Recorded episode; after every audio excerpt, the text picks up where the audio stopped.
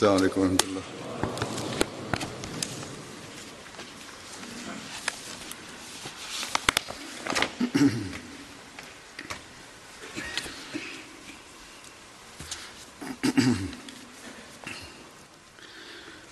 أشهد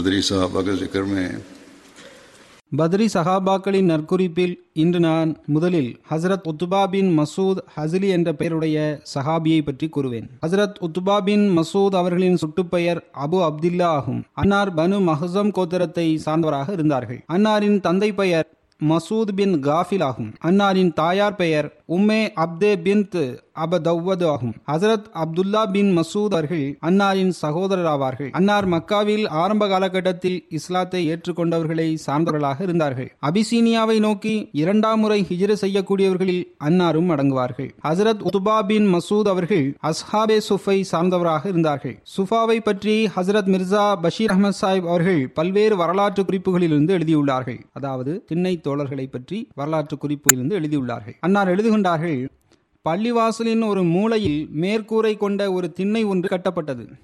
அதனை சுஃபா என்று கூறுவார்கள். வீடு இல்லாத ஏழை முஹாஜிரின்களுக்காக அது கட்டப்பட்டிருந்தது. அவர்களுக்கென்று எந்த ஒரு வீடும் இல்லாமல் இருந்தது. அந்த மக்கள் அங்கேயே வாழ்ந்து வந்தனர். அவர்கள் அஸ்ஹாபே சுஃபா என்று அழைக்கப்பட்டார்கள். அதாவது திண்ணை தோழர்கள் என்று அழைக்கப்பட்டார்கள். இரவும் பகலும் அதிர நபி ஸல்லல்லாஹு அலைஹி அவர்களின் தோழமையில் இருப்பதும் இறை வணக்கம் செய்வதும் திருக்குரான் ஓதுவதும் அந்த தோழர்களின் பணியாக இருந்து வந்தது. அவர்களுக்கென்று நிரந்தரமான வருமானம் எதுவும் இல்லாமல் இருந்தது. ஹசர நபியல் நாயகம் சல்லல்லாஹ் அலிவசல்லம் அவர்கள்தான் அவர்களை கருத்தில் கொண்டு வந்தனர். ஹசர நபியல் நாயகம் சல்லல்லாஹ் அலிவசல்லம் அவர்களை கருத்தில் கொண்டு வந்தார்கள். ஹசர நபியல் நாயகம் சல்லல்லாஹ் அலிவசல்லம் அவர்களுக்கு ஏதாவது ஒரு அன்பளிப்பு வந்தாலோ அல்லது அன்னாரின் வீட்டில் ஏதாவது இருந்தாலோ ஹசர நபியல் நாயகம் சல்லல்லாஹ் அலேசலம் அவர்கள் அந்த மக்களுக்கும் நிச்சயம் அதில் ஒரு பங்கை ஒதுக்கி வைத்து விடுவார்கள். இன்னும் கூறப்போனால் சில நேரத்தில் ஹசர நபியல் நாயகம் சல்லல்லாஹ் அலேசல்லம் அவர்கள் சுயம் பட்டினியாக இருந்தார்கள். வீட்டில் எது இருந்ததோ அதனை அஸ்ஹாபேவிற்கு அதாவது திண்ணை தோள்களுக்காக அனுப்பி வைத்து விடுவார் அன்சார் சகாபாக்களும் முடிந்தவரை அவர்களுக்கு விருந்து உபசரிப்பு செய்வதில் மிகவும் மும்முரமாக இருந்தார்கள். அவர்களுக்காக பேரித்தம்பளங்களின் கிளைகளை பள்ளிவாசலுக்கு கொண்டு அதன் கூரையில் தொங்க விட்டு விடுவார்கள். ஆயினும் இதன் பிறகும் அவர்களின் நிலை மிக ஏழ்மையான நிலையாகவே இருந்து வந்தது. மேலும் சில முறை பட்டினியாகவும் இருக்கும் நிலை அவர்களுக்கு ஏற்பட்டது. இந்த நிலை பல ஆண்டுகள் வரை தொடர்ந்தது. இந்த அளவுக்கென்றால் ஓரளவிற்கு மதினாவின் மக்கள் தொகை அதிகரித்ததன் விளைவாக அந்த மக்களுக்கு வேலை வாய்ப்புகள் கிடைக்க தொடங்கிவிட்டன. ஏதாவது ஒரு வேது ஓரளவிற்கு சமுதாயத்தின் பைத்துல்மால் அமைப்பிடமிருந்தும் உதவி என்ற வடிவில் அவர்களுக்கு கிடைத்து வந்தது. எவ்வாறு இருப்பினும் இந்த மக்கள் தொடர்பாக மற்றும் ஒரு இடத்தில் மேலும் ஒரு விளக்கம் வந்துள்ளது. இந்த மக்கள் பகலில் நபியின் சபையில் கலந்து கொண்டு ஹதீசுகளை கேட்டு வந்தனர். இரவில் ஒரு திண்ணையில் கழித்து வந்தனர். அரபி மொழியில் திண்ணைக்கு சுஃபா என்று பெயர். இதன் அடிப்படையிலேயே அந்த சான்றோர்கள் திண்ணை தோழர்கள் அசஹாபு சுஃப் என்று அழைக்கப்பட்டார்கள். அவர்களில் எவரிடமும் போரையும் தலைப்பாகையும் இரண்டும் ஒரு ச- ஒருபோதும் இருந்ததில்லை. போர்வையை கழுத்திலிருந்து தொடை வரை தொங்கும் அளவில் போர்த்தி கொள்வார்கள். அவர்களிடத்தில் முழுமையான ஆடைகள் ஒருபோதும் இருந்ததில்லை. ஹசரத் அபு ஹுரைரா ரொலி அல்லாஹ் அவர்கள் இந்த சான்றோர்களில் ஒருவராக இருந்தார்கள். அன்னார் கூறுகின்றார்கள் நான் அசஹாபு சுஃபா கூட்டத்தினரில் அதாவது திண்ணை தோழர்களில் எழுபது நபர்களை இவ்வாறு கண்டுள்ளேன். அதாவது அவர்களின் ஆடைகள் தொடை வரை முழுமையாக சென்றடைவதில்லை. உடலில் ஆடையை போர்த்தியிருந்தார்கள். கரண்டைக்கு மேலே மிகவும் கஷ்டப்பட்டு தான் அந்த ஆடை சென்று சேர்ந்தது. மேலும் கூறுகின்றார்கள் அவர்களில் ஒரு குழுவினர் பகலில் காட்டிற்கு சென்று விறகுகளை எடுத்து கொண்டு வந்து அதனை விற்று தமது சகோதரர்களுக்காக கொஞ்சம் உணவிற்கான ஏற்பாட்டை செய்து வந்தார்கள். இதுவே அவர்களின் வருமானத்திற்குரிய வழியாக இருந்தது. பெரும்பாலும் அன்சார் சகாபாக்கள் பேரித்தம்பழங்களின் கைகளை கொண்டு வந்து பள்ளிவாசலின் கூரையில் தொங்கவிட்டு விடுவார்கள். வெளியூரிலிருந்து வரும் மக்கள் இவர்களை பார்த்து இவர்கள் பைத்தியக்காரர்கள் எனவும் இவர்கள் இங்கு வீணாக அமர்ந்திருக்கின்றார்கள் இவர்கள் முட்டாள்கள் எனவும் எண்ணி வந்தனர். ஆனால் அவர்கள் எப்படிப்பட்ட பைத்தியக்காரர்கள் என்றால் ஹசர் நபியல் நாயகம் சல்லல்லாஹ் அலைஹி அவர்களின் வீட்டை விட்டு விலகி செல்ல முடியாத பைத்தியக்காரர்களாக இருந்தார்கள். எவ்வாறு இருப்பினும் ஹசரத் நாயகம் சல்லாஹ் அலிவசல்லம் அவரிடத்தில் சதகா தான தர்மங்கள் கொண்டு வரப்பட்டால் அதனை ஹசரத் நாயகம் சல்லாஹ் அலிவசல்லம் அவர்கள் இந்த மக்களுக்காக அனுப்பி வைத்து விடுவார்கள். விருந்திற்கான உணவு கொண்டு வரப்பட்டால் ஹசரத் நாயகம் சல்லல்லாஹ் அலிவசல்லம் அவர்கள் அம்மக்களை அழைத்து தம்முத்தி உணவு உண்பார்கள். பெரும்பாலும் இரவுகளில் ஹசரத் நபியல் நாயகம் சல்லல்லாஹ் அலைஹி அவர்கள் இந்த ஏழை முஹாஜிரின்களை மற்ற அன்சார்கள் மற்றும் முஹாஜிரின்களிடம் பிரித்து அனுப்பி வைத்து விடுவார்கள். அதாவது அவரவர் தகுதிக்கேற்ப ஒருவர் அல்லது இருவரை தங்களுடன் அழைத்து சென்று அவர்களுக்கு இரவிற்கான உணவுகளை வழங்க வேண்டும் என்று அசர் நபி சல்லாஹ் அலைஹி அவர்கள் ஏனைய சகாபாக்களுக்கு கூறி வந்தார்கள். சில முறை முஹாஜிரீன்களிடம் சிலரை ஒப்படைத்து விடுவார்கள். சில முறை இரவிற்கான உணவை இவர்களுக்கு வழங்குமாறு அன்சார் சகாபாக்களிடம் கூறிவிடுவார்கள் இதுபோன்ற சந்தர்ப்பங்களும் சில முறை வந்துள்ளன. ஹசரத் சாத் பின் உபாதா மிகவும் செல்வந்தரான ஒரு சகாபி ஆவார்கள். சில முறை எண்பது எண்பது விருந்தினர்களை அன்னார் தன்னுடன் அழைத்து செல்வார்கள். அவர்களுக்கு இரவிற்கான உணவை வழங்குவார்கள். அந்த அளவிற்கு அவர்களுக்கு வசதியும் பல்வேறு அறிவிப்புகளின் அடிப்படையில் அகலே சுஃபாவின் எண்ணிக்கை அதாவது திண்ணை தோழர்களின் எண்ணிக்கை பல்வேறு தருணங்களில் பல்வேறு தரப்பட்டதாக இருந்து வந்துள்ளது. குறைந்தபட்சம் பனிரெண்டு நபர்கள் என்றும் அதிகபட்சமாக முன்னூறு நபர்கள் ஒரு நேரத்தில் சுஃபா என்ற இடத்தில் வசித்து வந்தனர் என்றும் கூறப்படுகின்றது. இன்னும் கூறுவதானால் இவர்களின் மொத்த எண்ணிக்கை அறநூறு சஹாபாக்கள் என்று கூறப்பட்டுள்ளது. ஹசர நபிகள் நாயகம் சல்லல்லாஹ் அலிவசல்லம் அவர்களுக்கு இவர்கள் மிகவும் அன்பிற்குரியவர்களாக இருந்தார்கள். அவர்களுடன் நபி சல்லல்லாஹ் அலிவசல்லம் அவர்கள் பள்ளிவாசலில் அமர்ந்தார்கள். அவர்களுடன் சேர்ந்து நபி ஸல்லல்லாஹு அலிவசல்லம் அவர்கள் உணவு உண்பார்கள். அவர்களை மதிக்கும்படியும் அவர்களுக்கு கண்ணியமளிக்கும்படியும் ஹசர நபியல் நாயகம் சலல்லாஹ் அலிவசலம் அவர்கள் மக்களுக்கு அறிவுறுத்தி வந்தார்கள். அந்த மக்கள் வேலையின்றி சும்மா அமர்ந்திருக்கிறார்கள். எனவே அவர்களை மதிக்கவோ கண்ணியப்படுத்தவோ வேண்டாம் என்ற எண்ணம் மற்ற மக்களுக்கு தோன்றிவிடாத அளவிற்கு ஹசர நபி ஸல்லல்லாஹு அலிவசம் அவர்கள் கருத்தில் கொண்டு செயல்பட்டார்கள். இன்னும் சொல்வதென்றால் இந்த மக்கள் எனது கூற்றை கேட்பதற்காக இங்கு அமர்ந்திருக்கின்றார்கள். எனவே அவர்களில் ஒவ்வொருவருக்கும் உரிய மதிப்பும் மரியாதையும் கொடுக்க வேண்டும் என்று ஹசர நபில் நாயகம் சல்லல்லாஹ் அலிவசல்லம் அவர்கள் மக்களுக்கு அறிவுரை செய்து வந்தார்கள். ஒருமுறை அகலே சுஃபாவை சார்ந்த ஒரு குழுவினர் ஹசர நபியல் நாயகம் சல்லல்லாஹூ அலிவசல்லம் அவரிடத்தில் சென்று முறையிட்டார்கள். பேரித்தம்பழங்கள் எங்களது வயிற்றை எரித்து விட்டன பேரித்தம்பழங்களே எங்களுக்கு உண்ண கிடைக்கின்றன. அதை தவிர வேறு எதுவும் எங்களுக்கு கிடைப்பதில்லை என்று அவர்கள் முறையிட்டார்கள். ஹசர நபியல் நாயகம் சல்லல்லாஹு அலிவசல்லம் அவர்கள் அவர்களின் புகாரை செவிமிடுத்தார்கள். பின்னர் அவர்களின் உள்ளத்தை ஆறுதல் படுத்துவதற்காக சொற்பொழிவு ஒன்றை நிகழ்த்தினார்கள். அதில் அன்னார் கூறினார்கள் எங்களது வயிற்றை பேரித்தம்பழங்கள் எரித்துவிட்டன என்று நீங்கள் கூறினீர்கள் பேரித்தம்பழங்கள் தான் மதினாவாசிகளின் உணவாகும் என்பது உங்களுக்கு தெரியாதா? மக்கள் இந்த பேரித்தம்பழங்களின் மூலமாகத்தான் நமக்கு உதவி செய்கின்றார்கள். நாமும் அதன் மூலமாகவே உங்களுக்கு உதவி செய்கின்றோம் என்று ஹசர நபியல் நாயகம் ஸல்லல்லாஹு அலைஹி அவர்கள் கூறினார்கள். மேலும் ஹசர நபியல் நகம் ஸல்லல்லாஹு அலைஹி வஸல்லம் அவர்கள் கூறினார்கள் இறைவன் மீது ஆணையாக ஒன்று அல்லது இரண்டு மாதமாக அல்லாஹுவின் தூதரின் வீட்டில் அடுப்பு எரியவில்லை. அதாவது நானும் எனது குடும்பத்தினரும் வெறும் தண்ணீரை கொண்டும் பேரித்தம்பழங்களை கொண்டுமே நாட்களை கழித்து வந்துள்ளோம். எவ்வாறு இருப்பினும் அஸ்ஹாபே சுஃப் வினோதமான நன்றியுணர்வு படைத்த மக்களாக இருந்தார்கள். அதாவது பேரித்தம்பழங்களை உண்ணுகிறோம் அதனால் எங்களது வயிறு எரிந்து விடுகின்றது என்று திண்ணைத் தோழர்கள் புகார்கள் செய்தார்கள்தான். ஆனால் அந்த இடத்தை விட்டு அவர்கள் அகன்று விடவில்லை. முழுமையான நன்றி உணர்வுடன் அங்கேயே அவர்கள் அமர்ந்திருந்தார்கள். பசியின் போது பேரித்தோளமோ அல்லது வேறு எதுவும் கிடைத்தாலோ அதை உண்டு அதன் மூலம் வாழ்க்கையை கழித்து வந்தார்கள். மேலும் பொதுவாக இரவில் இறை வணக்கம் செய்து வந்தார்கள். திருக்குறான் ஓதி வந்தார்கள். இதுவே அந்த சான்றோர்களின் பணியாக இருந்து வந்தது என்று எழுதப்பட்டுள்ளது. அவர்களுக்காக ஓர் ஆசிரியர் நியமிக்கப்பட்டிருந்தார். அவரிடத்தில் இரவில் சென்று இவர்கள் ஓதி வந்தனர். எவர்களுக்கு ஓதத் தெரியாதோ அல்லது திருக்குரானை சரியாக படிக்க முடியாதவர்களாக எவர்கள் இருந்தார்களோ அல்லது யார் திருக்குரானை மனனம் செய்ய விரும்பினார்களோ அவர்களுக்கு அந்த ஆசிரியர் இரவில் திருக்குரானை ஓதி கொடுத்து வந்தார். அதன் காரணமாக அவர்களில் பெரும்பான்மையினர் காரி என்று அழைக்கப்பட்டு வந்தனர்.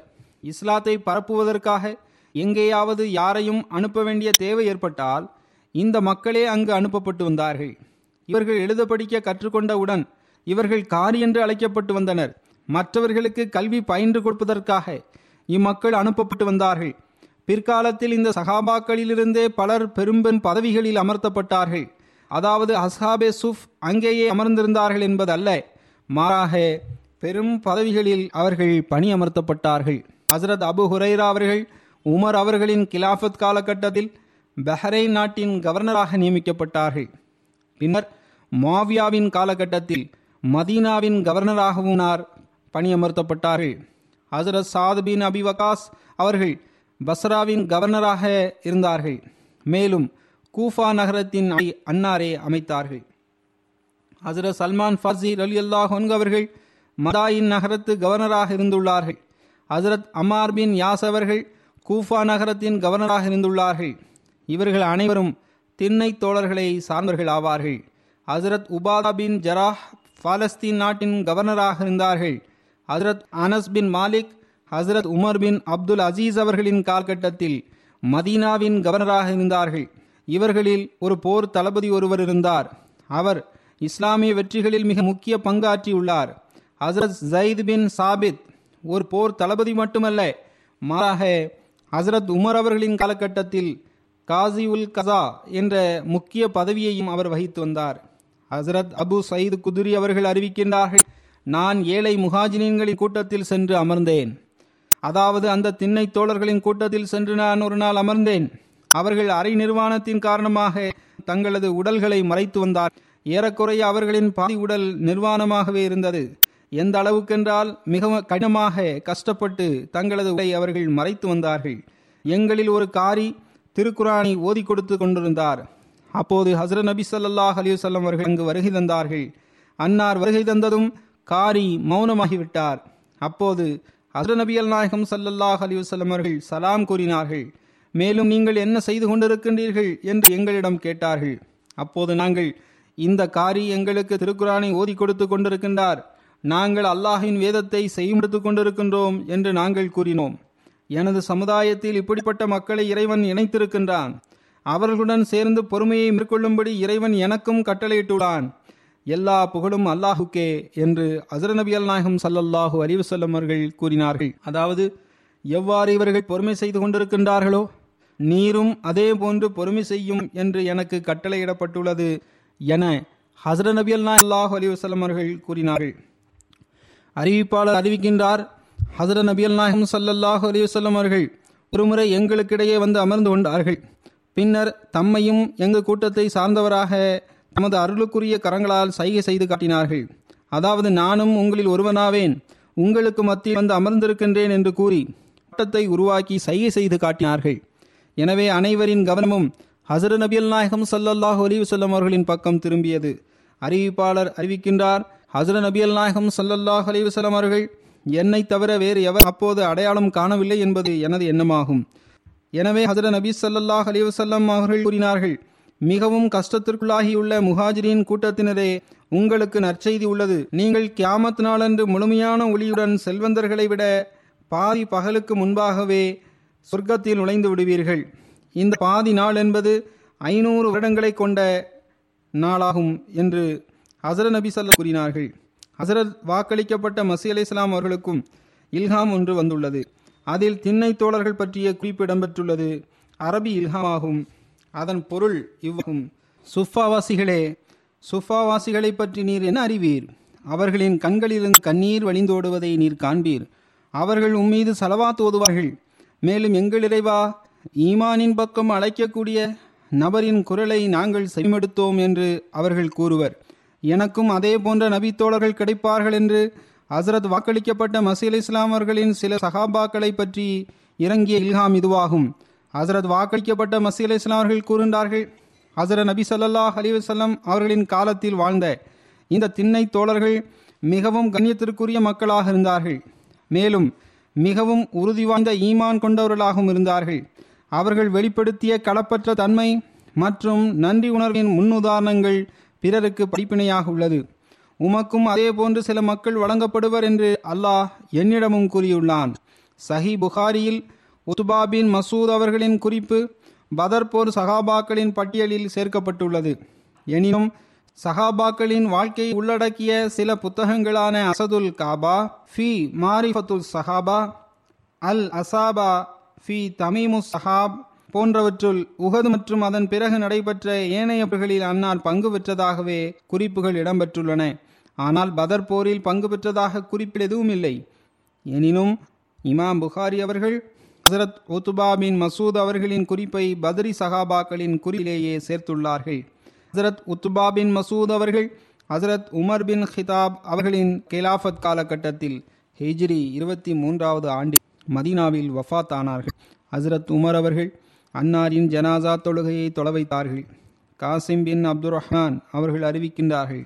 ஹசரத் உமர் பின் ஹதாப் அவர்கள் ஹசரத் உத்பா பின் மசூத் அவர்களின் ஜனாசா தொழுகையின் போது அன்னாரின் தாயார் ஹசரத் உம்மே அப்து அவர்களும் கலந்து கொள்ள வேண்டும் என்பதற்காக காத்திருந்தார்கள். இமாம் சஹரி அவர்களின் அறிவிப்பு என்னவென்றால் ஹசரத் அப்துல்லா பின் மசூத் அலி அல்லாஹன் அவர்கள் தனது சகோதரரான ஹசரத் உத்துபா அவர்களை விட ஹிஜ்ரத்தின் அடிப்படையில் மூத்தவராக இருந்திருக்கவில்லை. அதாவது ஹசரத் உத்துபா பின் மசூத் அவர்கள் மிகவும் பழைய சஹாபியாக இருந்தார்கள். அப்துல்லா பின் உத்துபா அவர்கள் அறிவிக்கின்றார்கள் ஹசரத் உத்துபா பின் மசூத் அவர்களின் மரணம் நிகழ்ந்தபோது அன்னாரின் சகோதரர் ஹசரத் அப்துல்லா பின் மசூத் அவர்களின் கண்களிலிருந்து கண்ணீர் வந்தது. நீங்கள் அழுகின்றீர்களா? என சில மக்கள் அன்னாரிடம் கேட்டனர். அதற்கு அன்னார் இவர் எனது சகோதரராக இருந்தார். மேலும் ஹசரத் நபி நாயகம் சல்லல்லாஹ் அலிவசல்லம் அவர்களின் சபையில் இவர் என்னுடைய தோழராக இருந்தார். மேலும் ஹசரத் உமர் பின் ஹிதாப் ரலி அல்லாஹ் அவர்களை தவிர்த்து மக்களில் மற்றெல்லாரையும் விட இவர் எனக்கு மிகவும் நேசத்திற்குரியவராக இருந்தார். மற்றொரு அறிவிப்பில் வருகின்றது ஹசரத் உத்துபா பின் மசூத் அலி அல்லாஹ் அவர்களின் மரண செய்தி. ஹசரத் அப்துல்லா பின் மசூத் அவர்களிடம் வந்தபோது அன்னாரின் கண்களில் கண்ணீர் வந்தது. மேலும் அன்னார் கூறினார்கள் இன்ன ஹாதா ரஹமத்துன் ஜாலஹல்லாஹு லியம் லிகஹா மேலும் அனார் கூறினார்கள் நிச்சயமாக இது அல்லாஹ் வழங்கிய கருணையாகும். ஆதமின் மகன் இதனை கட்டுப்பாட்டில் வைப்பதற்கு ஆற்றலற்றவராக இருக்கின்றார். மரணம் என்பது உண்மையாகும். அது நன்மக்களுக்கு கருணையாக அமைந்து விடுகின்றது என்று அன்னார் கூறினார்கள். ஒரு அறிவிப்பின் அடிப்படையில் ஹசரத் உமர் பின் ஹிதாப் ரோல் அல்லாஹ் அவர்கள் ஹசரத் உத்பா பின் மசூர் அலி அல்லாஹ் அவர்களை உள்ளூர் அமீராகவும் ஆக்கினார்கள். அடுத்து நான் ஹசரத் உபாதா பின் சாமத் ரலி அல்லாஹ் அன்ஹு என்ற அன்சாரி சஹாபியை பற்றி குறிப்பிட உள்ளேன்.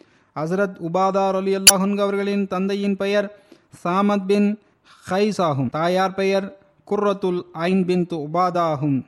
பயத்தே உக்பா ஊலா மற்றும் சானியா ஆகியவற்றில் அன்னார் கலந்து கொண்டிருந்தார்கள். அன்சார்களின் ஹஜ்ரத் குடும்பத்தின் தலைவராக அன்னார் இருந்தார்கள். அக்கோத்திரம் கவாகில் என்ற பெயரால் பிரபல்யம் அடைந்திருந்தது கவுக்கல் என்ற பெயர் சூட்டப்பட்டதன் காரணம் என்னவென்றால் மதினாவில் ஒரு தலைவரிடத்தில் ஒரு நபர் அடைக்கலம் பெறுவதாக இருந்தால் அவரிடம் இவ்வாறு கூறப்படும். அதாவது இந்த மலையின் மீது உமது விருப்பப்படி நீர் ஏறுவீராக. இப்போது நீர் பாதுகாப்பில் உள்ளீர். அதாவது உமக்கு எந்த கஷ்டமும் இருக்காது. எங்கு எப்படி நீர் விரும்புகின்றீரோ அப்படி செல்லலாம். உமக்கு எந்த அச்சமும் இல்லை.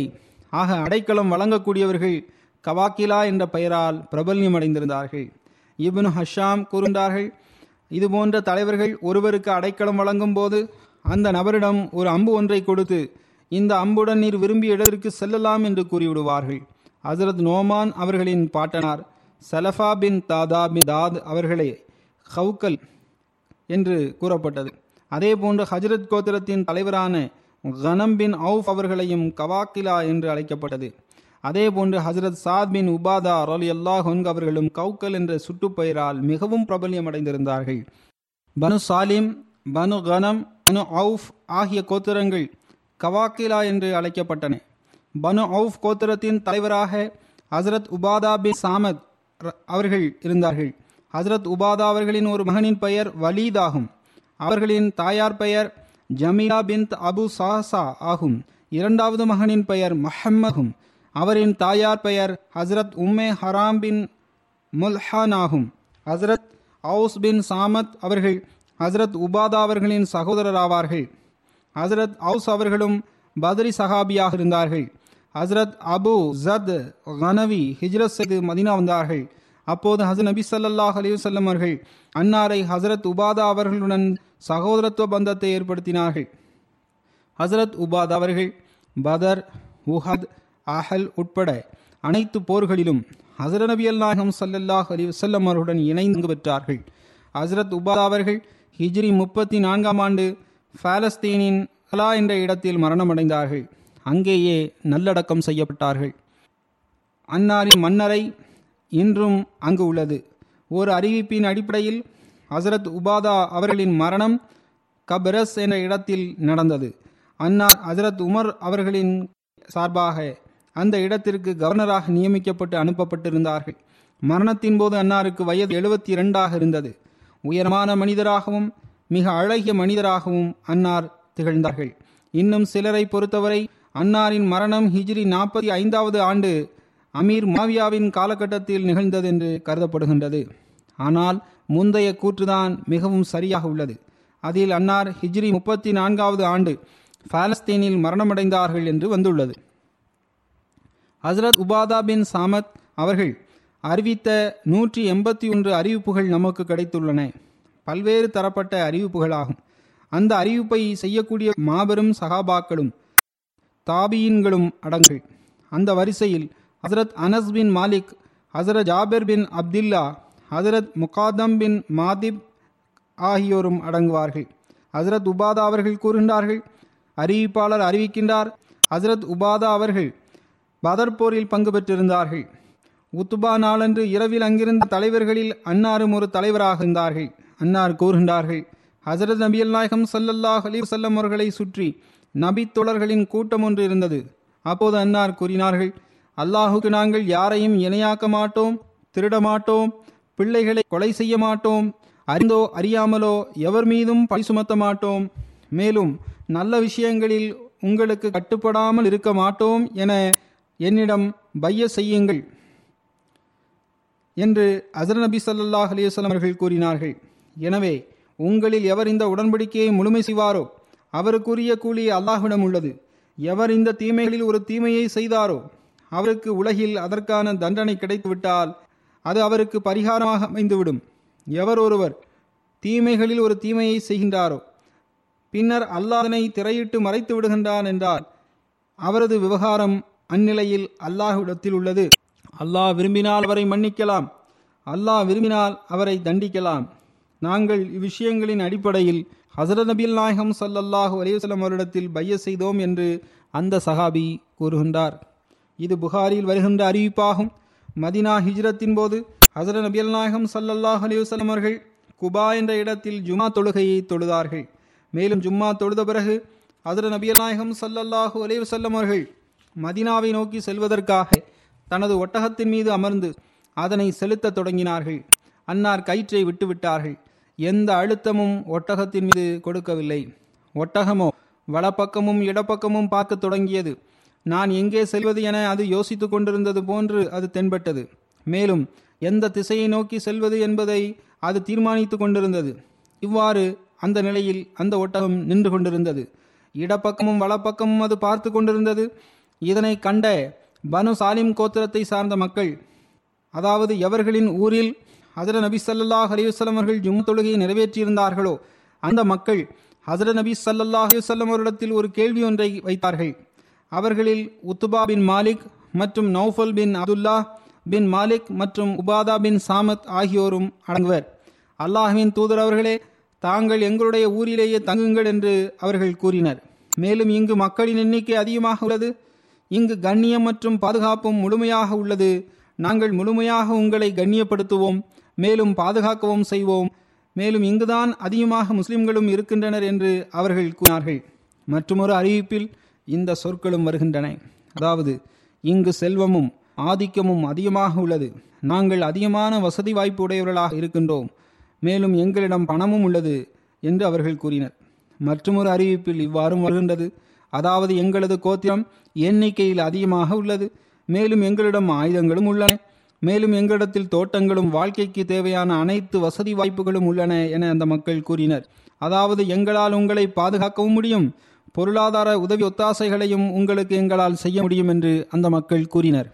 தொடர்ந்து அவர்கள் கூறினர் அல்லாஹின் தூதர் அவர்களே எவராவது ஒருவர் இந்த பகுதியில் துன்பங்களுக்கும் தொல்லைகளுக்கும் ஆளாகி இங்கு வந்துவிட்டால் அவர் எங்களுடைய இடத்தில்தான் வந்து அடைக்கலம் தேடுவார். ஹசரல்லாஹ் அலிவசலம் அவர்கள் அவர்களின் அனைத்து கூற்றுகளையும் செவிமடுத்தார்கள். அவர்களுக்கு வாழ்த்துக்களை தெரிவித்தார்கள். மேலும் உங்களுடைய குற்றுகள் அனைத்தும் இருக்கட்டும். அது சரிதான். ஆனால் நீங்கள் ஒட்டகத்திற்குரிய வழியை விட்டுவிடுங்கள். ஏனென்றால் இன்று இது அல்லாஹுவின் புறமிருந்து நியமிக்கப்பட்டிருக்கின்றது. அந்த ஒட்டகம் அல்லாஹுவின் கட்டளையின்படியே எங்கு செல்ல வேண்டுமோ அங்கு செல்லும். எங்கு தங்க வேண்டுமோ அங்கு அது அமர்ந்து விடும் என்று அசர நபி சல்லாஹ் அலிவசல்லம் அவர்கள் அவர்களிடம் கூறினார்கள். மற்றொரு அறிவிப்பில் இவ்வாறு வருகின்றது. அசர நபி சல்லாஹ் அலிவசல்லம் அவர்கள் கூறினார்கள் இந்த ஒட்டகம் அல்லாஹால் நியமிக்கப்பட்டுள்ளது. எனவே அதற்குரிய வழியை விட்டுவிடுங்கள். மேலும் நீங்கள் முன்வைத்த விஷயங்களில் அல்லாஹ் உங்கள் மீது பறக்கத் செய்வானாக என்று சிரித்தபடி அசர நபி சல்லாஹ் அலிவசல்லம் அவர்கள் கூறினார்கள். பின்னர் ஒட்டகம் அங்கிருந்து புறப்பட்டு சென்றது. எகிப்து வெற்றி தொடர்பாக சீரத்து சஹாபா என்ற நூலின் ஆசிரியர் இவ்வாறு எழுதியுள்ளார். ஃபாரூக்கி கிலாஃபத்தின் போது எகித்து வெற்றி கொள்ளப்படுவதில் தாமதமானது. அப்போது ஹசரத் அம்ரபின் ஆஸ் அவர்கள் ஹசரத் உமர் அவர்களுக்கு மேலும் உதவி தேவை என கடிதம் ஒன்றை எழுதினார்கள். ஹசரத் உமர் அவர்கள் நான்காயிரம் நபர்களை கொண்ட படை ஒன்றை அனுப்பி வைத்தார்கள். அதில் ஓராயிரம் நபர்களை கொண்ட படைக்கு தலைவராக ஹசரத் உபாதா அவர்கள் திகழ்ந்தார்கள். இந்த அதிகாரிகளில் ஒவ்வொரு நபரும் ஆயிரம் நபர்களுக்கு சமமானவர் என்று ஹசரத் உமர் அவர்கள் ஹசரத் அம்ருபின் ஆஸ் அவர்களுக்கு கடிதத்தில் குறிப்பிட்டிருந்தார்கள். இந்த படை எகிப்தை சென்றடைந்தது. அப்போது ஹசரத் அம்ரு பின் ஆஸ் அவர்கள் மொத்த படையையும் ஒன்று கூட்டி தாக்கமிகு சொற்பொழி ஒன்றை நிகழ்த்தினார்கள். மேலும் ஹசரத் உபாதா அவர்களை அழைத்து உங்களது அம்பை எனக்கு தாருங்கள் என்று கூறி ஹசரத் அம்ருபின் ஆஸ் அவர்கள் தமது தலைப்பாகையை அவிழ்த்து அதன் மீது அந்த அம்பை வைத்து உபாதா அவர்களிடம் ஒப்படைத்துவிட்டார்கள். மேலும் இது படைத்தளபதிகளின் கொடியாகும். இன்று நீங்கள் படைத்தளபதி ஆவீர்கள் என்றும் அன்னார் கூறினார்கள். முதல் தாக்குதலிலேயே நகரம் வெற்றி கொள்ளப்படுது இது இறைவனின் மகிமையாகும். ஹசரத் அபு உபைதா பின் ஜராஹ் அவர்கள் சிரியா வெற்றி கொள்ளப்பட்ட பிறகு ஹம்ஸ் என்ற இடத்திற்கு வந்தார்கள். உள்ளூர் வாசிகள் அன்னாரிடம் உடன் அதன் பிறகு அன்னார் ஹசரத் உபாதா பின் சாமத் அன்சாரி சகாபியை ஹமஸ் நகரத்தின் கண்காணிப்பாளராக நியமித்தார்கள். பின்னர் சுயமே அன்னார் ஜமா என்ற இடத்தை நோக்கி சென்றார்கள். ஹசரத் உபாதா பின் சாமத் அவர்கள் பிற்காலத்தில் லாசுக்கியா என்ற ஊருக்கும் இடம்பெயர்ந்து சென்றார்கள். அது சிரியா நாட்டில் கடற்கரை ஓரத்தில் அமைந்திருந்த ஒரு நகரமாகும். அங்கிருந்த உள்ளூர் வாசிகள் முஸ்லிம்களுடன் போர் செய்தனர். அங்கு ஒரு மாபெரும் கதவு ஒன்று இருந்தது. அது ஜமாத்தின் மாபெரும் கூட்டம் ஒன்று வந்தால்தான் திறக்கும். இல்லையென்றால் அது திறக்காது. ஹசரத் உபாதா அவர்கள் படையை நகரத்திலிருந்து தொலைவில் கொண்டு சென்று விட்டார்கள். மேலும் ஒரு குதிரையும் அதனுடன் ஒரு மனிதரும் ஒளிந்துவிடும் வகையில் அங்கு அகழ்களை தோண்டுமாறு அன்னார் முஸ்லிம்களுக்கு கட்டளையிட்டார்கள். ஆழமான அகழ்கள் தோண்டப்பட்டன. அகழ் தோண்டுவதில் முஸ்லிம்கள் கடும் முயற்சி செய்தனர். பணி முடிந்ததும் பகலின் வெளிச்சத்திலேயே ஹமஸ் என்ற நகரத்திற்குள் அவர்கள் திரும்பி வந்து விடுவார்கள். இரவு வந்ததும் தாங்கள் தோண்டிய அந்த அகலிற்கு முஸ்லிம்கள் மீண்டும் திரும்பி வந்து விடுவார்கள். அல் அஸ்கியா நகரத்து வாசிகள் முஸ்லிம்கள் இடத்தை விட்டு சென்று விட்டதாக கருதி கொண்டனர். எனவே அகழ் முடிந்ததும் அவர்கள் தங்களது கதவுகளை திறந்தார்கள். மேலும் தங்களது விலங்குகளை அழைத்து கொண்டு முஸ்லிம்கள் திடீரென வெளியே வந்தார்கள். அவர்களை கண்டவுடன் அஸ்கியாவாசிகள் மிரண்டு போயினர். முஸ்லிம்கள் அவர்கள் மீது போர் தொடுத்தனர். மேலும் இந்த கதவின் வழியாக நகரத்திற்குள் நுழைந்தனர். இவ்வாறு அந்த நகரத்தையும் வெற்றி கொண்டனர். ஹசரத் உபாதா அவர்கள் கோட்டைக்குள் நுழைந்தார்கள். அதன் சுவர்களுக்கு மேலேறி தக்பீர் முழக்கம் செய்தார்கள். இந்தியாவை சேர்ந்த நஸ்ராக்களில் ஒரு சமுதாயம் யசீத் நகரத்தை நோக்கி ஓடிவிட்டது. பின்னர் அவர்களின் நிலம் அவர்கள் திரும்பி தருவதற்கு ஏதுவாக பின்னர் அவர்களின் நிலம் திரும்பி வருவதற்கு ஏதுவாக அவர்களிடமே திரும்பி ஒப்படைக்கப்பட வேண்டும் என்ற அடிப்படையில் அவர்கள் அடைக்கலம் வேண்டினார்கள். முதலில் அச்சத்தின் காரணமாக அவர்கள் ஓடிவிட்டனர். ஆனால் பின்னர் அவர்கள் நாங்கள் திரும்பி வர விரும்புகின்றோம். எனவே எங்களுக்கு அடைக்கலம் தாருங்கள் என வேண்டினர். எனவே அவர்களின் நிலம் அவர்களுக்கே மீண்டும் திருப்பி ஒப்படைக்கப்பட்டது. அதன் விளைச்சலில் ஒரு பங்கு வரியாக கொடுக்கப்பட வேண்டும் என்று அவரிடம் கூறப்பட்டது. இவ்வாறு அவர்களுக்குரிய நிலம் அவர்களுக்கு திருப்பி ஒப்படைக்கப்பட்டது. மேலும் அவர்களுக்குரிய வணக்கஸ்தலம் அவர்களிடமே திரும்பி ஒப்படைக்கப்பட்டு விட்டது எங்கு அவர்கள் இறைவணக்கம் செலுத்தி வந்தார்களோ அது அவர்களுக்கு திருப்பி கொடுக்கப்பட்டது. மேலும் நீங்கள் எவ்வாறு இறைவணக்கம் செய்து வந்தீர்களோ அவ்வாறே இப்போது செய்து கொள்ளுங்கள் என்று அவரிடம் கூறப்பட்டது.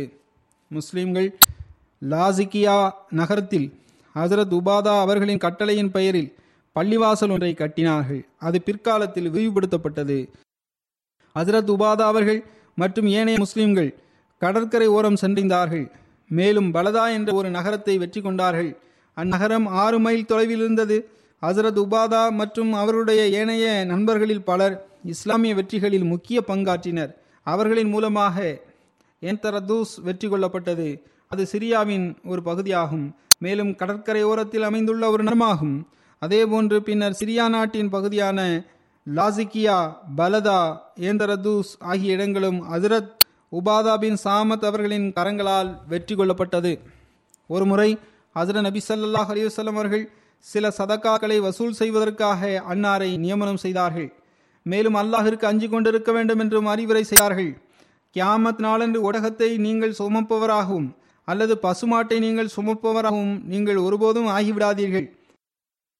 ஒருபோதும் நம்பிக்கை துரோகம் செய்து விடாதீர்கள் மேலும் தான தர்மங்களை சரியான முறையில் பாதுகாக்க முடியாதவராகவும் நீங்கள் ஆகிவிடாதீர்கள் எனலாம் நபி சல்லாஹ் அலிவசல்லம் அவர்கள் அந்த அன்னாருக்கு அறிவுரை செய்தார்கள்.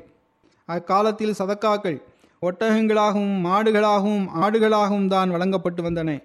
தான தர்மங்களை சரியான முறையில் பங்கிடுபவர்களாகவும் அதனை சரியான முறையில் பாதுகாப்பவராகவும் நீங்கள் இல்லை என்றால் கியாமத் நாளன்று உங்கள் மீது அதன் சுமை சுமத்தப்படும் என்றும் நபி ஸல்லல்லாஹு அலைஹி அவர்கள் தனது சமுதாயத்தை எச்சரித்துள்ளார்கள். அது உபாதா பின் சாமத் அவர்கள் இதனை கேட்டுவிட்டு கூறினார்கள் இறைவன் உங்களை உண்மையுடன் அனுப்பியுள்ளானோ? ஹசரத் உபாதா பின் சாமத் ரலி அல்லாஹன் அவர்கள் இதனை கேட்டுவிட்டு கூறினார்கள் எந்த இறைவன் உங்களை உண்மையுடன் அனுப்பியுள்ளானோ அவன் மீது ஆணையாக என்னால் இரண்டு நபர்களுக்கு கூட அதிகாரியாக இருக்க முடியாது. எனது நிலை என்னவென்றால் என்னால் எவருடைய சுமையையும் சுமக்க முடியாது. எனவே என்னை நீங்கள் அந்த பொறுப்புக்கு நியமிக்காமல் வேறொருவரை நியமிக்கும்படி கூறினார்கள். அவ்வாறு செய்தால் அது நன்றாக இருக்கும் என்றும் அன்னார் கூறினார்கள்.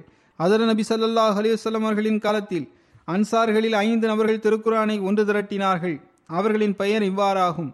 ஹசரத் மாஸ் பின் ஜபல் ஹசரத் உபாதா பின் சாமத் ஹசரத் ஹசரத் அதி பின் காப் ஹசரத் அபு அய்யூப் அன்சாரி மற்றும் ஹசரத் அபு தர்தா ஆகியோர் அடங்குவர்.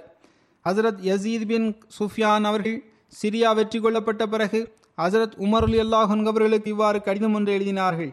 அதாவது சிரியாவாசிகளுக்கு திருக்குரானை கற்றுக் கொடுக்கக்கூடிய மற்றும் மார்க்கத்தை பற்றி சரியான போதனை வழங்கக்கூடிய ஒரு ஆசிரியரின் தேவை உள்ளது. எனவே ஹசரத் உமர் அலி அல்லாஹன் அவர்கள் ஹசரத் மாஸ் அவர்கள் ஹசரத் உபாதா மற்றும் ஹசரத் அபு தர்தா அங்கு அனுப்பி வைத்தார்கள். ஹசரத் உபாதா அவர்கள் பாலஸ்தீனத்தில் சென்று தங்கினார்கள். ஹசரத் ஜனாதா அவர்கள் அறிவிக்கின்றார்கள் நான் ஹசரத் உபாதா அவர்களிடத்தில் சென்றேன். அவர்களுக்கு அல்லாஹின் மார்க்கத்தை பற்றி நல்ல புரிதல் உள்ளது என்பதை நான் கண்டுகொண்டேன். அதாவது அன்னார் மிகவும் ஞானம் படைத்தவராக இருந்தார்கள். முஸ்லிம்கள் சிரியா நாட்டை வெற்றி கொண்டபோது ஹசரத் உமர் அலி அல்லாஹன் அவர்கள் ஹசரத் உபாதா மற்றும் அவர்களின் தோழர்களான ஹசரத் மாஸ் பின் ஜவல் ஹசரத் அபு தர்தா ஆகியோரை சிரியாவிற்கு அனுப்பி வைத்தார்கள். அங்கு அவர்கள் சென்று மக்களுக்கு திருக்குரான் போதனைகளை வழங்க வேண்டும். மேலும் மார்க்கத்தை கற்றுக் கொடுக்க வேண்டும் என்று அவர்கள் அனுப்பி வைக்கப்பட்டார்கள். ஹசரத் உபாதா அவர்கள் ஹமஸ் என்ற இடத்தில் தங்கினார்கள். ஹசரத் அபு தர்தா அவர்கள் சிரியாவில் தங்கினார்கள். ஹசரத் மாஸ் அவர்கள் பாலஸ்தீனத்தை சென்றடைந்தார்கள். சிறிது காலத்திற்கு பிறகு ஹசரத் உபாதா அவர்களும் பாலஸ்தீனம் சென்று விட்டார்கள். அங்கு ஒரு விவகாரத்தில் அமீர் மாவியா அவர்கள் எதிர்த்தார்கள். அதனை உபாதா அவர்கள் விரும்பவில்லை. அதாவது மார்க்க விஷயத்தில் ஏதாவது ஒரு விஷயத்தில் கருத்து வேறுபாடு இருந்தது. அமீர் மாவியா அன்னாருடன் மிக கடினமாக பேசி வந்தார்கள். எனவே ஹசரத் உபாதா அவர்கள் கூறினார்கள் நான் ஒருபோதும் உங்களுடன் ஒரே இடத்தில் இருக்க மாட்டேன் என்று கூறி ஹசரத் உபாதா அவர்கள் மதினாவிற்கு திரும்பி வந்து விட்டார்கள். அப்போது ஹசரத் உமர் அவர்கள் உங்களை எந்த விஷயம் இங்கு கொண்டு வந்தது? என்று கேட்டார்கள். அதற்கு ஹசரத் உபாதா அவர்கள் இவ்வாறு கருத்து வேறுபாடு என முழுமையாக நடந்த விஷயத்தை ஹசரத் உமர் அலி அல்லாஹன் அவரிடம் எடுத்துரைத்தார்கள். மேலும் என்னுடன் மாவியா கடினமாக நடந்து கொண்டார்கள் என்றும் கூறினார்கள். எவ்வாறு இருப்பினும் கருத்து வேறுபாட்டின் காரணமாக அன்னார் திரும்பி வந்து விட்டார்கள் அப்போது ஹசரத் உமர் அவர்கள் கூறினார்கள் நீங்கள் உங்கள் இடத்திற்கு திரும்பி சென்று விடுங்கள்.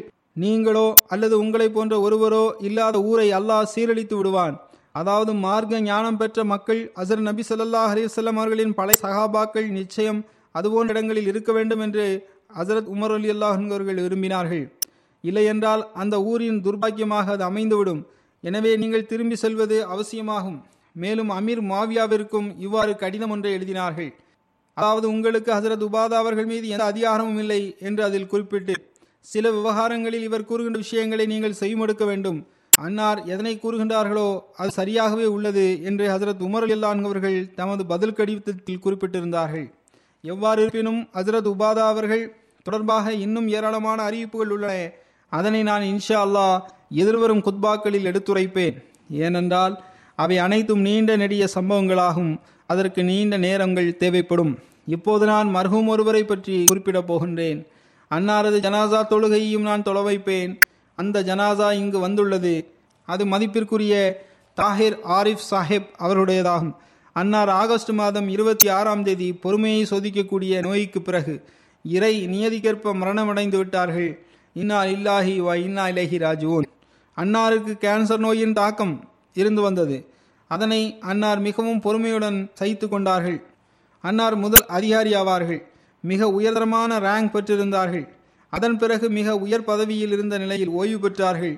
இன்றைய நாட்களில் அன்னார் ஃபசலே உமர் ஃபவுண்டேஷனின் தலைவராக இருந்து வருகின்றார்கள். சில ஆண்டுகளுக்கு முன்பு அன்னாரை நான் அந்த பொறுப்பில் அமர்த்தியிருந்தேன். அன்னார் மார்க்க தொண்டுகளை ஆற்றி வந்தார்கள். மதிப்பிற்குரிய தாகிர் ஆரிஃப் சாஹேப் அவர்கள் ஆயிரத்தி தொள்ளாயிரத்தி ஐம்பத்தி ரெண்டாம் ஆண்டு பிப்ரவரி மாதம் பதிமூன்றாம் தேதி பிறந்தார்கள். அடிப்படையில் அன்னாரது குடும்பம் சியால்கோட்டை சார்ந்ததாக இருந்தது. ஆனால் பிற்காலத்தில் சர்கோதா என்ற ஊரில் வந்து வசிக்கத் தொடங்கினார்கள். மதிப்பிற்குரிய தாஹிர் ஆரிஃப் சாஹிப் அவர்களின் தந்தையார் முபல்லிகாக இருந்தார்கள். மதிப்பிற்குரிய சௌத்ரி முகமது ஆரிஃப் சாஹிப் இங்கிலாந்தின் முபல்லிகாக தொண்டாற்றும் நர்பாக்கியம் பெற்றிருந்தார்கள். மேலும் லண்டன் பள்ளிவாசலின் நாயிப் இமாமாகவும் அன்னார் இருந்தார்கள். அன்னாரின் தந்தையார் பெயர் முகமது ஆரிஃப் சாஹிப் அவர்கள் நாயிப் வக்கீலு தப்சீராக ரபுவாவில் தொண்டாற்றியுள்ளார்கள். இவ்வாறு மௌலானா ஆரிஃப் சாஹிப் ஜமாத்தின் பெரும் ஆலிம்களில் ஒருவராக இருந்தார்கள். ஆயிரத்தி தொள்ளாயிரத்தி நாற்பதாம் ஆண்டு மார்ச் மாதம் இருபத்தி மூன்றாம் தேதி பாகிஸ்தான் தீர்மானம் ஒப்புக்கொள்ளப்பட்டது. அதில் மௌலானா அப்துல் ரஹீம் சாஹிப் நையர் அவர்களுடன் ஜமாத்தின் பிரதிநிதியாக தாஹிர் ஆரிஃப் சாஹிப் அவர்களும் பங்கு பெற்றார்கள். அதாவது தாஹிர் ஆரிஃப் சாஹிப் அவர்களின் தந்தையும் இவரும் பங்கு பெற்றார்கள்.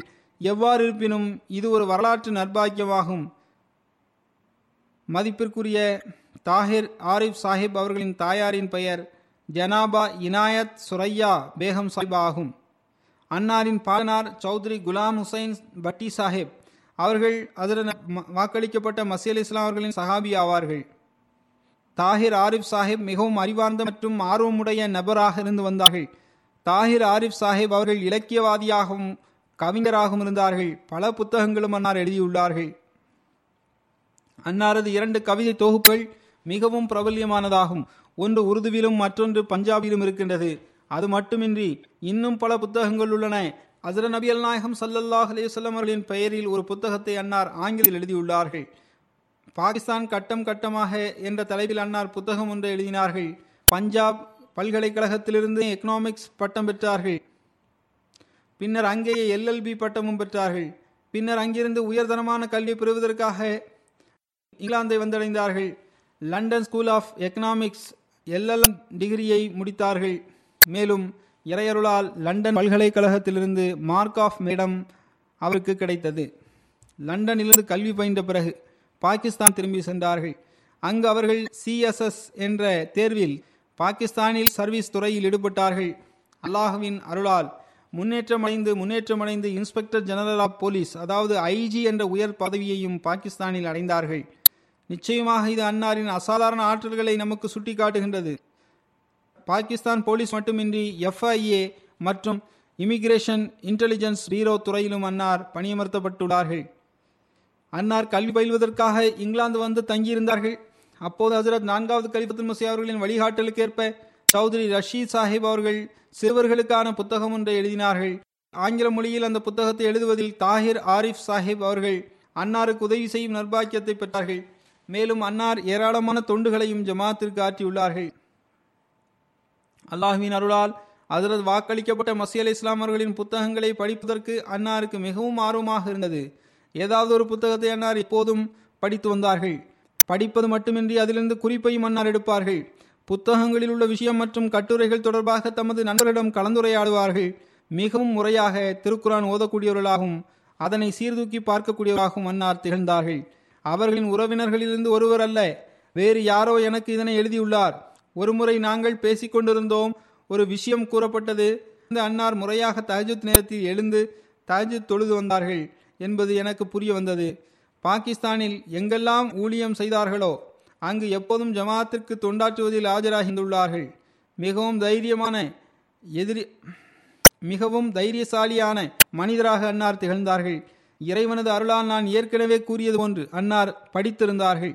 அன்னார் மிகவும் புத்திசாலியாக இருந்தார்கள். மார்க்க அறிவும் பெற்றிருந்தார்கள். உலக அறிவையும் பெற்றிருந்தார்கள். அதனை ஜமாத்திற்கு நல்ல வகையில் பயன்படுத்தி கொண்டார்கள். சில விவகாரங்களில் தனிப்பட்ட கருத்துக்களை கொண்டிருந்தார்கள்.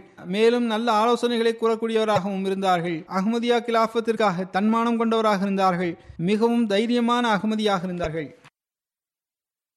அகமதியா கிலாஃபத்தின் உதவியாளராக இருந்து வர வேண்டும் என்பதில் தமலையும் அன்னாரும் கழித்தார்கள். மேலும் நன்றியுள்ள ஜமாத்தின் தொண்டராக தமது வாழ்க்கையை அர்ப்பணித்தார்கள்.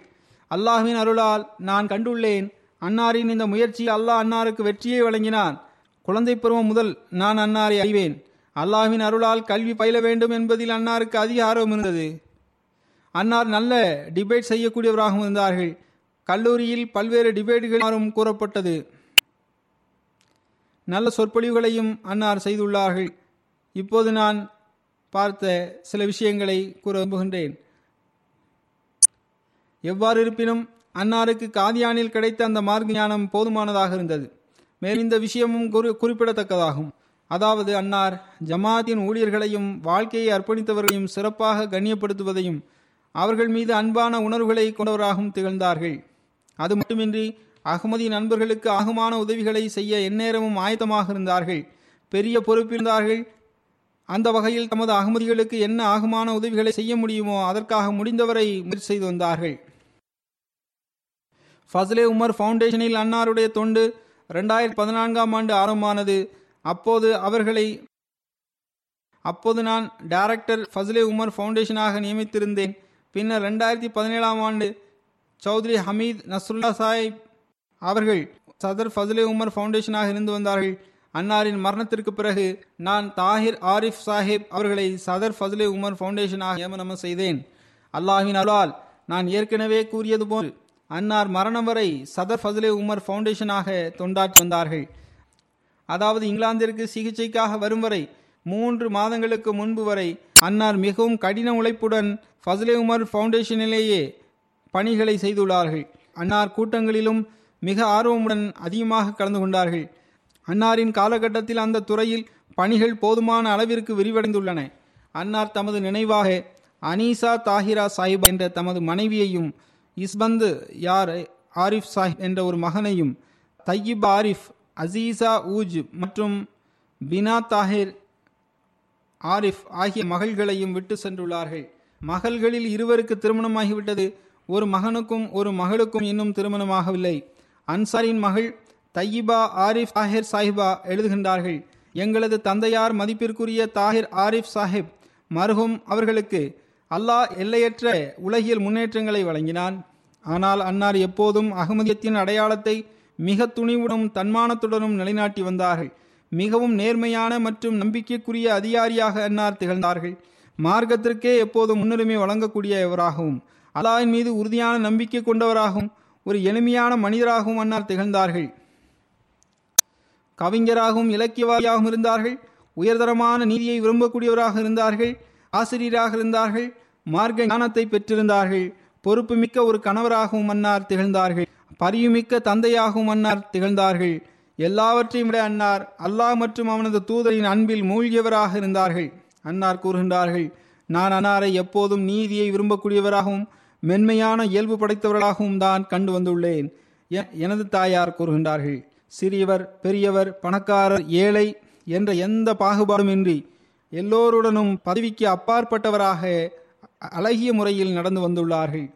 சில உறவினர்கள் உணர்ச்சி வசப்படும் தமது தனிப்பட்ட தொடர்பின் காரணமாகவும் சிலவற்றை எழுதிவிடுகின்றார்கள். ஆனால் மருகும் தொடர்பாக தற்போது என்ன எழுதப்பட்டுள்ளதோ அவை அனைத்தும் உண்மையாகும். ஏனென்றால் நான் தனிப்பட்ட முறையில் அன்னாரை நன்கு அறிவேன். உண்மையில் அன்னார் அப்படித்தான் இருந்தார்கள். முபாரக் சித்திகி சாஹிப் அவர்கள் எழுதுகின்றார்கள் மர்ஹூம் தாஹிர் ஆரிஃப் சாஹிப் அவர்களின் இயல்பில் பணிவும் எளிமையும் இருந்தது. காலத்தின் கலிஃபாவின் மீது எல்லையற்ற அன்பும் கட்டுப்படுதலுக்கான உணர்வும் இருந்தது. அன்னார் மிக உயர்தரமான கவிஞராகவும் இலக்கியவாதியாகவும் திகழ்ந்தார்கள். நான் ஒருமுறை உங்களுடைய விருப்பத்திற்குரிய கவிதைகளை கூறுங்கள் என கேட்டேன். அப்போது அன்னார் கிலாஃபத்தின் மீதான அன்பை பறைசாற்றுகின்ற தனது சில கவிதை வரிகளை என்னிடம் கூறினார். எஜமானரே உமது அடிமை உமக்கு அருகிலேயே இருக்க வேண்டும். உமது பாதங்களிலேயே வசிக்க வேண்டும். ஒரு நாள் ஒரு நட்பு ரீதியிலான சபையில் நான் அமர்ந்தேன். தாஹிர் சாஹிப் ஒவ்வொரு அகமதிக்கும் அல்லாஹ் ஏதாவது ஒரு வழியில் மிகவும் கண்ணியத்தை வழங்குவான். உங்களுக்கு காவல்துறையில் பெரும் பெரும் பதவிகள் கிடைத்துள்ளன என்று நான் கூறினேன். அதற்கு அன்னார் கூறினார்கள் இதையெல்லாம் விட எனக்கு கிடைத்த பெரிய பொக்கிஷம் என்னவென்றால் நான் அகமதியாவேன் மேலும் நான் காலத்தின் கலிஃபாவின் வகுப்பு தோழனாக இருந்துள்ளேன் என்று என் என்னுடன் படித்த அந்த விஷயத்தையும் பெருமைக்குரியதாக அன்னார் குறிப்பிட்டுள்ளார்கள். அன்னாரின் தந்தையார் முகமது யாரே ஆரிஃப் சாஹேப் கல்வி பயில்வதற்காக அன்னாரை ரபுவாவிற்கு அனுப்பி வைத்தார்கள். கல்லூரிக்கு அனுப்பினார்கள். அப்போது நமது காலேஜ் தேசியமயமாக ஆகியிருந்தது. எனவே மூன்றாவது கலிபத்துல் முசி அவர்கள் அன்னாரத்தில் ஹாஸ்டலில் தங்குவதற்கு பகரமாக மாற்று ஏற்பாடு செய்யும்படி கூறியிருந்தார்கள். ஹசரத் மூன்றாவது கலிபத்துல் முசி அவர்களுடன் மௌலானா முகமது யாரே ஆரிஃப் சாஹிப் அவர்களுக்கு நெருங்கிய தொடர்பு இருந்தது. எனவே அன்னாருக்கு தாருல் ஜியாஃபத்தில் தங்குவதற்கான ஏற்பாடும் செய்யப்பட்டது. அங்கு தங்கி அன்னார் தமது படிப்பை முழுமை செய்தார்கள். மாணவ பருவத்தில் பல இயல்பான விஷயங்களை மாணவர்கள் பேசுவதுண்டு. நகைச்சுவை விஷயங்களும் நடப்பதுண்டு. ஆனால் நான்காவது கலிஃபத்துல் முசி ரஹமுல்லாஹு தாலா அவர்கள் என்னை கலி என்னை நாசிர் ஆலாவாக நியமித்த முதல் என்னுடன் மிக மிக கண்ணியமாகவும் மரியாதையாகவும் அன்னார் நடந்து கொண்டார்கள். பின்னர் நான் கலிஃபாவாக ஆன பிறகு களப்பற்ற தன்மை மற்றும் நன்றி உணர்வில் அன்னார் மேலும் முன்னேற்றம் அடைந்தார்கள். இது அல்லாஹின் அருளால் நடந்ததாகும். அல்லாஹ் தாலா அவர்களுடன் மன்னிப்பு மற்றும் கருணையுடன் நடந்து கொள்வானாக. அன்னாரின் அந்தஸ்துகளை உயர்த்துவானாக. மேலும் அன்னாரின் பிள்ளைகளை முழுமையான நன்றி உணர்வுடன் ஜமாத் மற்றும் கிலாஃபத்துடன் தொடர்புடையவராக ஆக்குவானாக. அன்னாரின் நண்பர்களும் அன்பர்களும் உறவினர்களும் ஏராளமான விஷயங்களை எழுதியுள்ளார்கள். அந்த சம்பவங்களில் அவர்கள் அனைவரும் குறிப்பிட்ட ஒரே விஷயம் என்னவென்றால் மருகும் மிக எளிமையான நபராகவும் அணிவுடைய நபராகவும் இருந்தார்கள். அல்லாஹின் அருளால் ஞானம் படைத்த நபராகவும் அன்னார் திகழ்ந்தார்கள். இப்போது நான் தொழுகைக்கு பிறகு அன்னாரது ஜனாசா தொழுகையை தொலைவைப்பேன் ஜனாசா இங்கு வந்துள்ளது. நான் இங்கு தொழுகைக்கு பிறகு வெளியில் சென்று ஜனாசா தொழுகையை தொலைவைப்பேன் இன்ஷா அல்லாஹ் நீங்கள் இங்கு ஜனாசா தொழுகைக்காக உங்களது சஃப்களை ஒழுங்குபடுத்திக் கொள்ள வேண்டும்.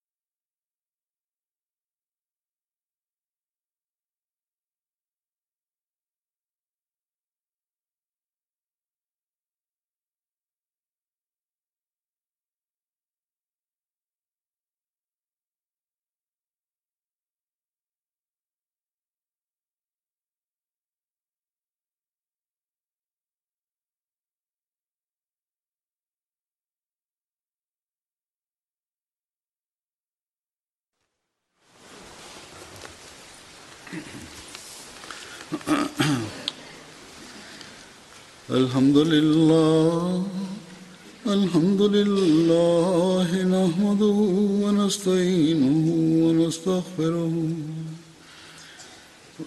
ونؤمن به ونتوكل عليه ونعوذ بالله من شرور أنفسنا ومن سيئات أعمالنا من يهده الله فلا مضل له ومن يضلل فلا هادي له.